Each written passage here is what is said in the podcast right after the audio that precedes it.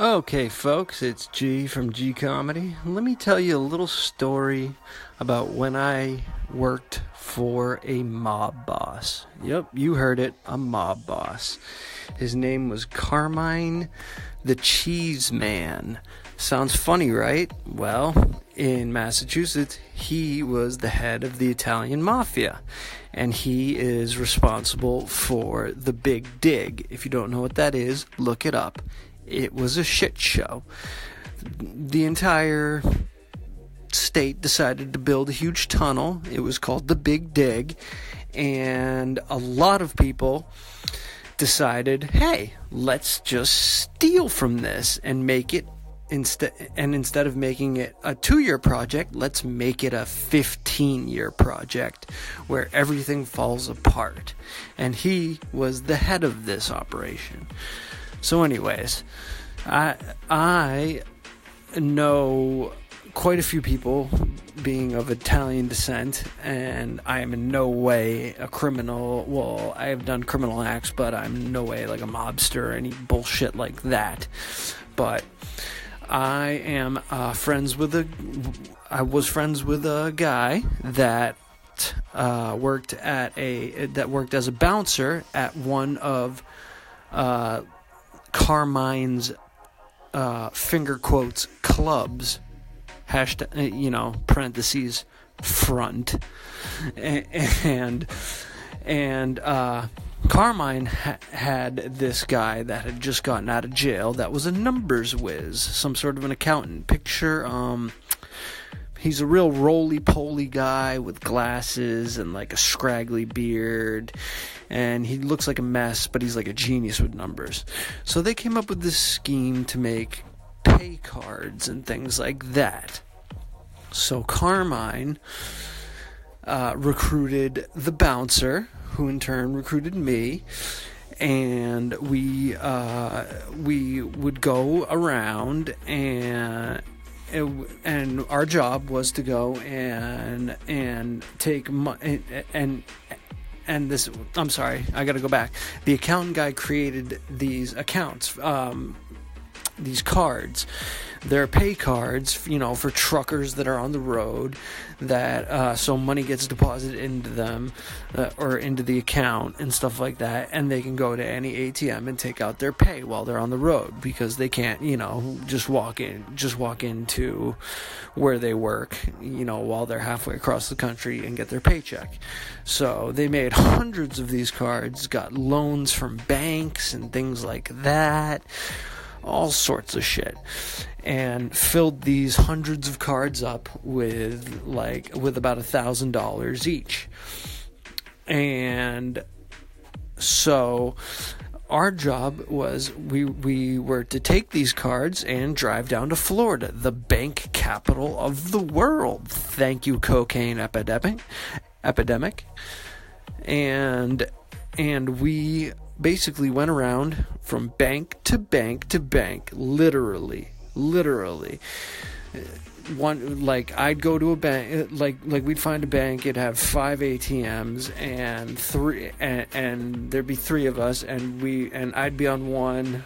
Uh, let's call him Johnny would be on the other, and let's call the other one Mikey would be on the other one, like just in a line, and we'd ha- and we'd each have like 50 cards, and we'd sit, and the pin number would would be on the back of the card, and we'd sit, like uh, our like you know aviator glasses, uh, hat pulled down like we're the freaking Unabomber, uh, you know, avoiding the camera. And we'd sit and we'd put these cards in and we'd take out the money out of all 50 cards each. Uh, now, what we would do with the money is we would uh, count it out, stack it up. It would usually end up coming out to usually eighty thousand, sometimes one hundred twenty thousand dollars, and then we would cut it up, and the bulk of it would go to guess who, Carmine. Uh, who would then meet us in Florida, and he'd take us out, you know, and do his whole, you know, you know, legitimate businessman, uh, uh, mobster bullshit bravado thing, and and um, it was a fun time. It, it, like like I'm not gonna lie, it was really fun. You know, it was dangerous. Uh, the statute of limitations has passed, so I'm allowed to tell the story. So don't worry. And also, I bailed out before anything illegal happened because the entire plan was we would keep taking out this money, and then the loans that funded the cards would then uh, they would take it and they would pay pretty much most of the loan back so that they, then they could get a bigger loan get more cards and it would keep going until it reached the point where they could get like you know a two million dollar loan for their quote unquote business that had no real location. It was just located in Florida. That's where that's where the fictitious uh, headquarters was.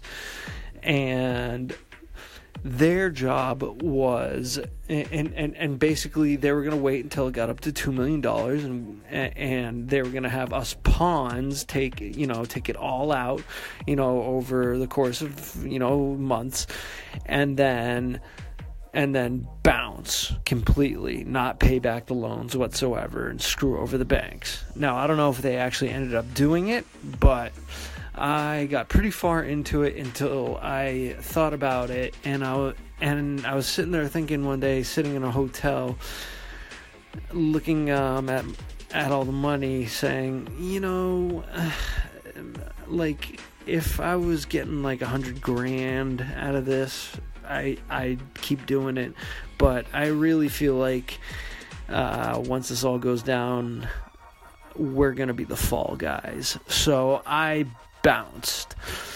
And I took a lot of money with me. Uh, that should have gone to Carmine the Cheese Man, who is now in jail completely.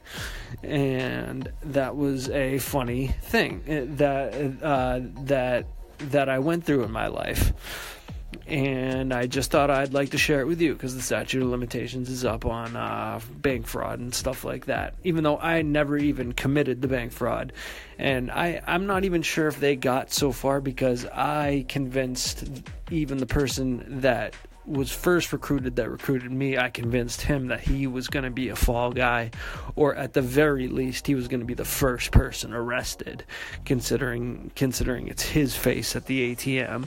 But we would go up to these ATMs with fake beards and aviators and stuff like that. Oh man, we were fucking idiots. But um, yeah, that's my story of how uh, of, of, of of how and when I worked with a Don of the Italian Mafia.